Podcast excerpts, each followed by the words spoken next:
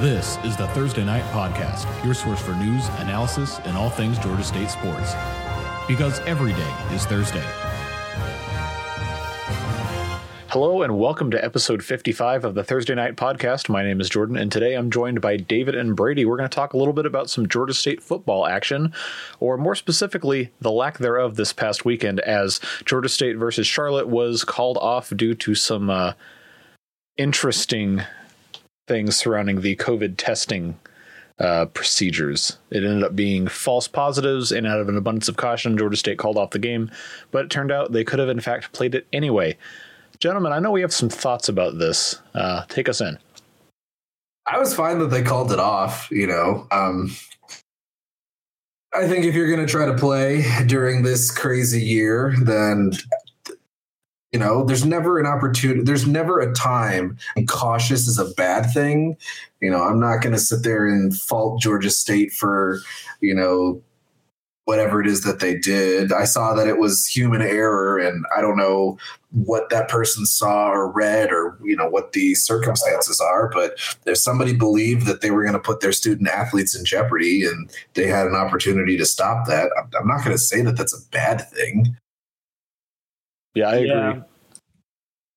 Definitely agree. It's just kind of in the 2020 season terms and conditions uh, that you follow the procedures and you hope that the information you're receiving is accurate. I mean, it was frustrating just because we were ramping up for that game. And as me and David talked a lot about last podcast, it was going to be an illuminating game. And so as fans, as podcaster, all of us collectively, not to mention the coaching staff and the players, lost that chance to see where the team was going to be at. And now it's another week of, I mean, uncertainty just for the sake of there not being action on the field. But it's what this season is leading to is, I mean, it's a, there's still a, a virus around. So if there's positives, you don't travel. And I think that what made it even worse was just that how quickly it happened right before they were supposed to leave. And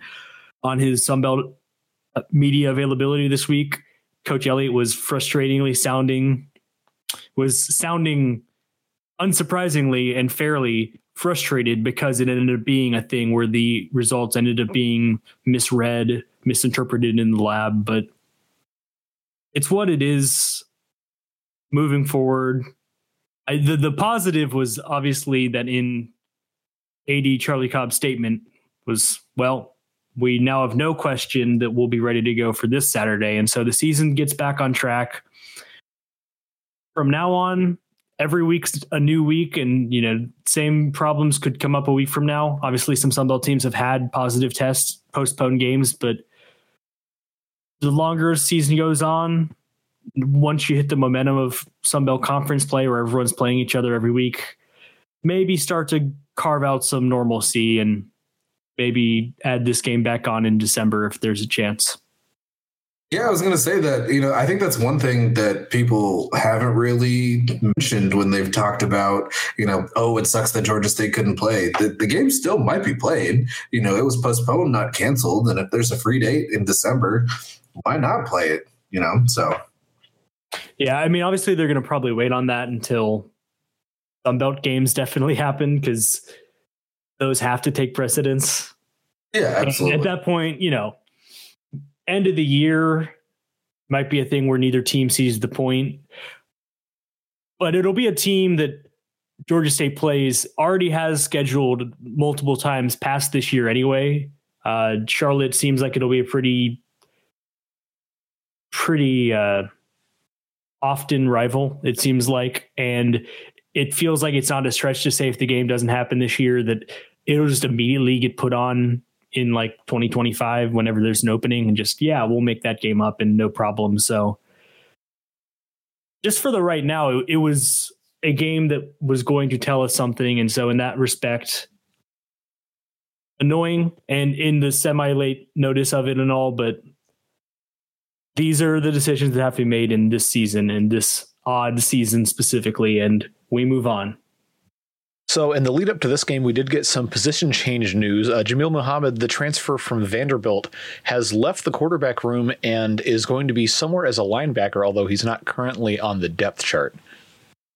Yeah, this was Jeff Schultz of the Athletic had a article in the summer about Georgia State and their progression and their offseason. And it was the first time where something I had seen specifically mentioned about they're thinking about moving Jamil Muhammad to linebacker because he's an athlete and they like his I, I, don't know. I mean, instincts, athleticism, whatever. And um, I didn't really think much of it at the time because it seemed like a real stretch that you're going to take your either starter or second string quarterback out of that when you've got only freshmen and especially now we've got COVID and Mikele just came back from his heart condition that they thought he might have that it seemed like all right this seems like something that might have been bandied around but no it's actually happened. Uh, he's changed on the official roster and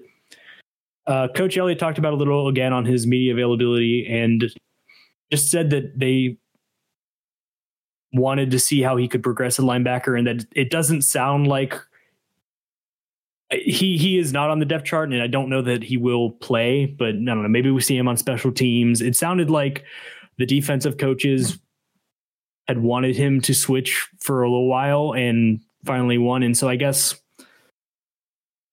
there's obvious questions to follow about how close the quarterback battle was if you're moving one guy from quarterback to linebacker. But I think it's a vote of confidence in Quad and it's a vote of confidence in Mikele. And that they might have just said, we like those two and we can use Jamil somewhere else for his career instead of having him just sit as a backup at quarterback. Yeah, that's I, I've never seen a quarterback move to linebacker, so I'm probably as curious as anybody else is out there as to what a linebacker Jamil Muhammad looks like. Um, but I mean, if that's that's the direction that the coaches think that he should take. And if they're just, you know, throwing anything,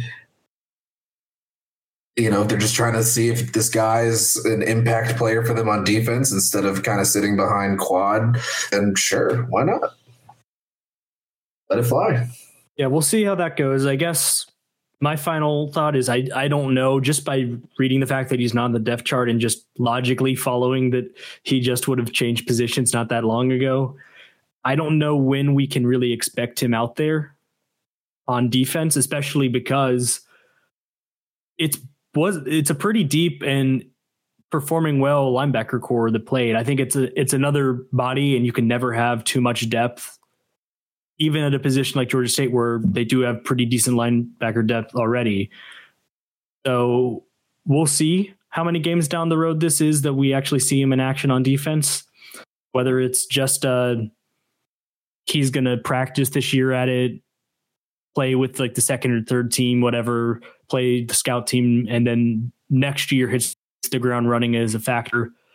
There's a starter spot going to be open in, inside linebacker, which is sounding like where he's going to land um, with Trajan graduating. And so we'll just have to see how that goes. What if he comes out and is like actually a dude though? That I mean, that's I, d- I don't think they would have made the move if they didn't think that was possible. I think they see something that they like and that they think can translate to defense, and that. I mean, theoretically, if you got a guy who's got quarterback speed coming at you from the linebacking corps, that's if he can put together the tackling techniques and everything, learn the scheme, get the right positioning down. It, that's what you want. You want to be able to have a guy who can chase down and we know especially that that is the trait on defense that Nate Fuqua likes is getting speed. He likes speed. And that's sometimes people around, you know, fans and everything are unhappy with the size of the team because the the speed is so emphasized. But it'd be another case of that. I mean, if the guy was going to run your option offense even a little bit, um, but now he's going to be a linebacker, that's obviously another guy that's going to add some more speed to the equation. So, moving on into a little bit of a Sunbelt football recap action right here. Uh, it was kind of a mixed week uh, for the Sunbelt. Notably, of course, Georgia State Charlotte being canceled or postponed, rather. We'll see if that game ends up being played this year or not. Uh, Tulsa and Arkansas State was also postponed. And then the games that were played were really just all over the place. You had UAB thrashing South Alabama 42 to 10 in favor of the Blazers. Troy went up to Utah to face BYU and got thrashed themselves 48 to 7. Louisiana, I'm sorry, number 19 Louisiana beat Georgia Southern on a ridiculous 53-yard field goal as time expired. Uh, 20 to 18, and then immediately dropped out of the rankings as the Big Ten and the Pac 12 became eligible for the AP poll again. App State beat Campbell 52 to 21, and UTEP, the Miners, defeated UL Monroe 31 to 6, and then finally Boston College defeats Texas State 24 to 21 in what was up until the fourth quarter a pretty close game. Gentlemen, our thoughts? Yeah, Texas State was leading that one for most of it, and it was a Boston College comeback, and it feels like just starting there because that was the last one you mentioned. Texas State's a team that's putting together the pieces, even though it hasn't translated to wins yet. Uh, they played UTSA really close. It went to I think several overtimes a couple of weeks back, and now going toe to toe with an ACC, any ACC team with the talent they're able to recruit, going on the road and performing against them is something. And, you want to win, but I started out this year having a lot of questions about the teams that were not named Louisiana in the West. And I guess those persist to a certain degree, but it's starting to feel like Texas State has something. I'm less and less convinced every week about ULM, and they keep having injuries or players leaving and defensive coordinator getting fired right before the season. And so that seems like a real um, problem situation for them. And South Alabama, the start of the year, getting a coach fired, and now they seem like they're hitting some stumbling blocks that after they had a lead on Tulane and blew that. So I'm not really sure what's happening there. Troy, I still don't really know much about, eh, but I do know BYU is pretty good. And I think they'd probably be ranked no matter what, pandemic or not, all the different teams playing or not, because they've got a lot of talent. So I don't think that that score tells me much of anything. And uh, we all watched the Louisiana kicker with bated breath. And I think not a lot of people expected the guy who was two for six on field goals coming into the game to drill a 53 yarder was just no doubt off the leg. And Louisiana was able to escape and preserve their ranking, but for a few hours. I, I do want to mention something about that game because Billy Napier had a phenomenal display of head coaching in and it's definitely why the Cajuns ended up winning. With about 30 seconds left in the fourth quarter, Louisiana had a fourth and goal on the Southern 8. Now, Nate Snyder had already missed the kick today and was, I believe, he was one for seven or one for five on the season. Um, the Cajuns' kicking woes were very, very well known at that point. But Nate Snyder, sorry, Billy Napier decided, all right, I'm going to let Nate kick. It was a 25 yard field goal over on the right hash, so not necessarily an easy thing, but you just you don't want to push those. Snyder hits it. I don't think Nate Snyder hits that 53 yard field goal at the end of the game to win it. He doesn't just watch that simple 25 yard field goal go through. Yeah, I mean, it's something to be said about that. I mean, that was just a wild game at the end. Southern had a touchdown tailor made, and the tight end was reaching out for the end zone and just lost control and fumbled it out back to the end zone for a touchback. It would have tied the game at 17, and instead Louisiana got the ball. But then Georgia Southern went on a real two minute drill and just kind of marched down the field and got a touchdown for real and then got a two point conversion to go up by one under a minute to go. And it just felt, man, this upset's about to happen. And then the kick came up. And like I said, I mean, and it's just with the the talk on social media when I, as I was watching, there was so much like, oh, this one's over. There's no ways making that that I started to be like, well, it's going to happen because everyone is just so convinced it isn't going to happen and vocally convinced it's not going to happen. but I mean, it, college kickers on normal kicks are just such a question mark. So, dude stepping up and hitting a 53 yarder, that's just, you can't say enough about that. That's what sports are for. Yeah, I mean that's why we watch him. I, I'll, I'll be honest. I did not think he was going to hit it. Your logic or superstition, whatever you want to call it, makes a ton of sense to me. Don't call but, it logic. It, it is not logical. but I, I did not think he was going to hit it. I definitely thought that Southern winning at that point was a foregone conclusion. I thought that last drive that Louisiana had was a little bit, you know, they should have tried to get in the end zone, at least make it a little bit closer for the kid. But man, what a kick!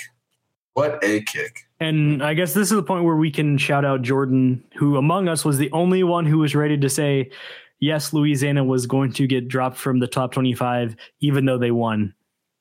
Pessimism pays off. I mean, I don't every like five say. months. I, I, they were three and zero. Oh. Like say Oregon. Oregon's good top 25 team for sure. Recruit well, play well. They're a team that if the season were normal, they would have started top 25 and probably been there until they lost in the middle of conference play like Pac 12 teams always do. But they haven't played a game yet. I just think it's outrageous that teams who don't have any record, who haven't played anyone, even if it's a foregone conclusion, they're going to be a top 25 team get into the top 25 when that game hasn't played yet and the other team has played three games and you know it does show just the work that the G5 conferences have to do to garner the accolades that they may deserve and I just aside from losing to a top 25 team making Georgia State look good if it has to be a loss um, taking the Georgia State part out and just the general non-power team part that we also have to deal with covering Georgia State. It just is just frustrating. And that's just what it is. Louisiana's not ranked Louisiana is not ranked anymore. Yeah, I hope they can win this weekend back there. Um, they did get votes, so it's not like the coaches didn't at least acknowledge their presence. Um, they're actually off this week, so they can't get back there this week. But next week, beat App State for the first time in a while, and you'll do it. Yeah, we'll see. I, I mean, I was I should say we we've got some days before that game, but definitely going to be making sure I can watch Louisiana App State. Will be the first like real showdown of the Sun Belt Conference season. So it's that time again. Panther football at Center Parc Stadium. Uh, by all indications, the team will be healthy, safe, good to go for a noon kickoff on ESPNU against the East Carolina Pirates. First ever meeting between the two teams. Georgia State, as of the time of recording this podcast, was a two point favorite in Vegas. That line jumped.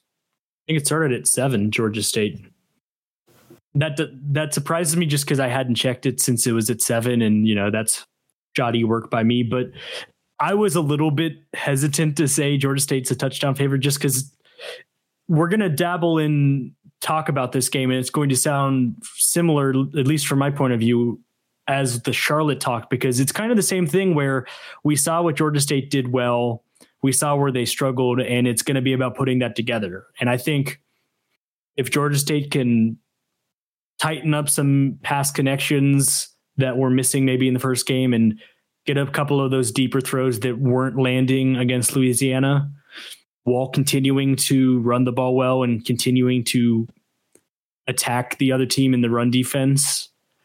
It should be a Georgia State win, a home win. And that's just where we're at. It's the same thing as last week, which is why I led with the talk about the Charlotte game being canceled as a disappointed as a disappointment because we might have had a little more certainty coming into this game, seeing how Georgia State played against Charlotte. Yeah, I mean, uh, East Carolina doesn't have a ton of film. Unfortunately, they're they've had some COVID issues there themselves, and they had the unfortunate task of hosting UCF, which I mean, UCF is still in that upper echelon of the G5. So hats off to East Carolina for playing 60 minutes of football against them. Um, but there was one thing that was pretty apparent in that game, and that's just that UCF was finding holes in that defense throwing the ball.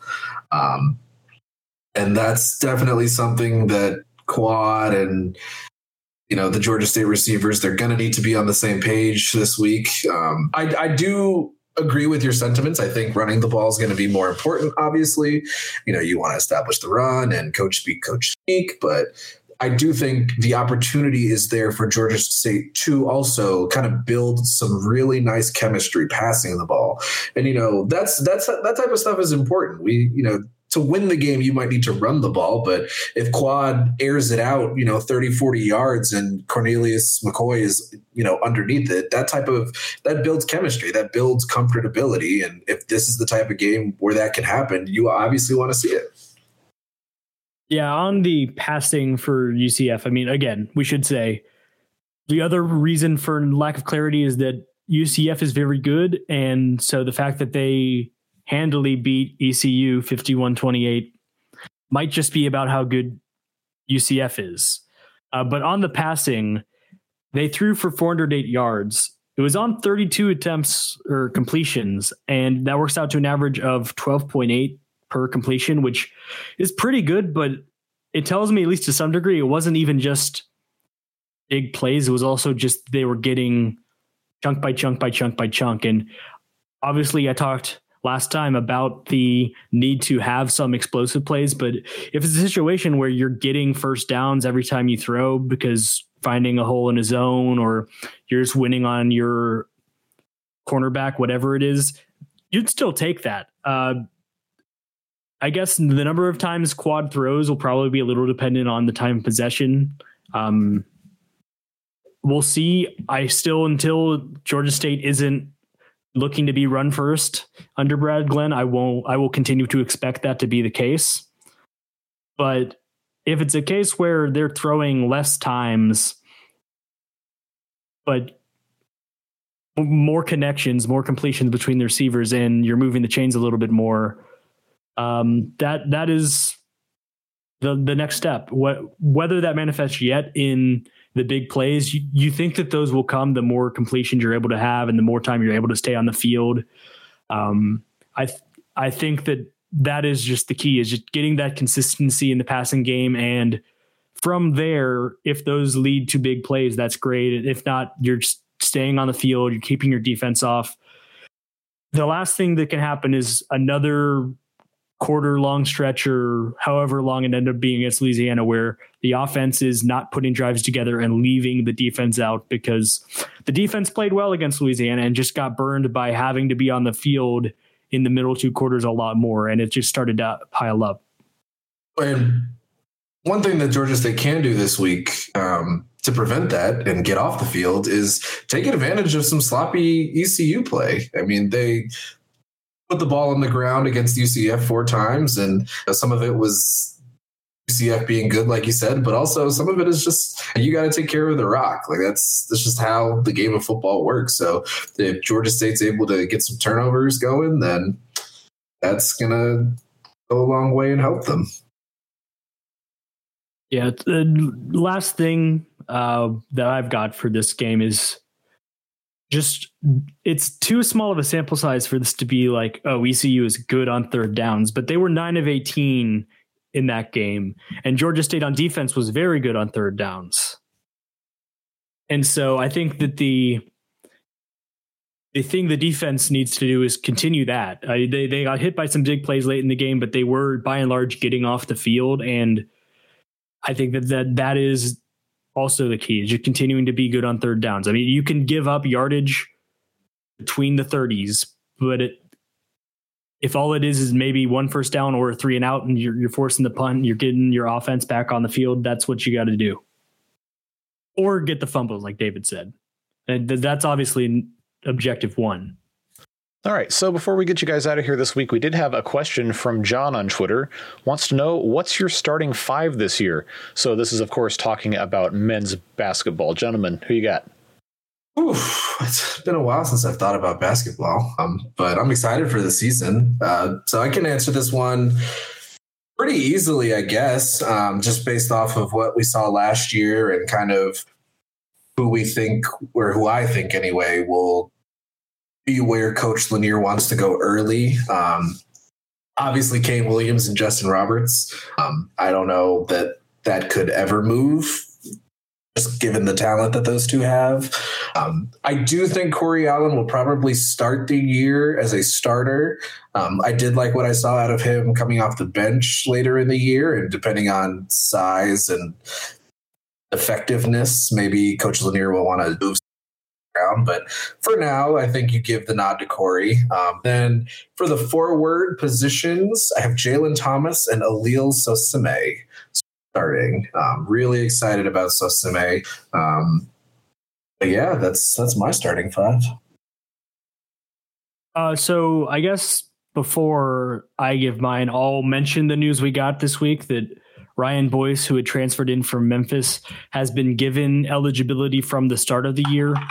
Uh, there is a question about whether he was going to be having to wait until the spring semester to actually be able to play, but the NCAA has said he's got full eligibility from the start of the year. So he's another wing type to add to what should be a pretty deep team. And with that said, I also am going to start with Kane and Justin in the backcourt. Follows along logically. Um, I'm glad that we didn't plan this at all, but we have different answers. Um, I don't think you can take Nelson Phillips out of the starting lineup after the end of the year. And I think I am buying the hype that we've heard about JoJo Toppin coming in and being a defensive stopper type. His goal being to be the Sun Belt Defensive Player of the Year. And I think that that'll manifest in getting him a starting spot. And then I'm with you on Nsoseme. I think that we've got a chance to see him sort of set the tone for what Coach Lanier wants and that's not to say that I don't also expect continued growth from Jalen Thomas and Joe Jones behind him, but I think that he's a guy who's played at Cincinnati. He's, he's been in Mick Cronin's system. And so I think that he's possibly going to be what Coach Lanier is looking for post defense, getting rebounds, and also, and not for nothing, he's wearing number one. So I'm a fan of that we can like get into it, you know, a little bit later down the road. But I, you kind of mentioned a lot of guys that I do think will get some significant playing time this year, um, and that is to say, I really like Georgia State's depth. Yeah, it's going to be I a much bigger factor this year than it was last year. I, I guess I just I think that what you get with Nelson with the defense, the the setting the tone isn't necessarily as prevalent with a guy like Corey. And Nelson showed last year he can set his feet and put up a three whenever he's open, which is where Corey is the strongest with a perimeter shooter. And I think, you know, on balance, I think Corey is a better perimeter shooter because he's probably going to be the early favorite to lead the team in threes again. Very talented guy. And I think that he found something working from the bench and coming in as sort of the sixth man type. But it's definitely going to be a battle. I think. I think a lot of guys are going to want that starter spot, and I think that very interested to see where the team goes in year two. Obviously, it was a disappointing end to the year, kind of petered out towards the end. Um, but I think that with Phillips and Toppin, Coach Lanier is going to be able to kind of set the defensive tone he's looking for. And I think that's why I think that tandem is just that together that they can provide that this is what we want to do on defense to kind of set where everything's at. So thanks, John, for the question. As always, it's appreciated. You guys are welcome to ask us anything, anytime, and hopefully we'll remember to answer it on the podcast. But before we actually leave uh, this week, I did want to give a shout out to both the men's and women's soccer teams that have been playing at Center Parc Stadium for the past couple games. The women defeated Georgia Southern on Sunday one to zero in Center Parc Stadium, and the men actually just now, as of the time I'm saying this, have defeated uh, UAB in Center Parc Stadium 4-0. That game just ended. So congrats to both of those teams. Lots of improvement from what we've seen in both squads, and we'll see where the rest of the season goes from there. But that's all we got for this week. As always, thanks for interacting with us, and hopefully we will see you guys next week with some good football news. See ya. Thursday Night Podcast is a production of ThursdayNight.com, the independent source of choice for all things Georgia State sports. This podcast and all included sounds are exclusive property of and copyright 2019 Jordan Crawford Enterprises LLC on behalf of ThursdayNight.com unless otherwise specified. The podcast is produced by Programming Director Brady Weiler and Technical Director Jordan Crawford with assistance from co hosts Taylor Dinan and David Salmon. You can find the podcast on SoundCloud as well as podcast aggregators like Spotify, Google Play, and Apple Podcast. To submit questions and comments or to request information on advertising and corporate partnerships, contact the show on Twitter, Facebook, and Instagram as at Thursday Night or via email at thursdaynight at gmail.com.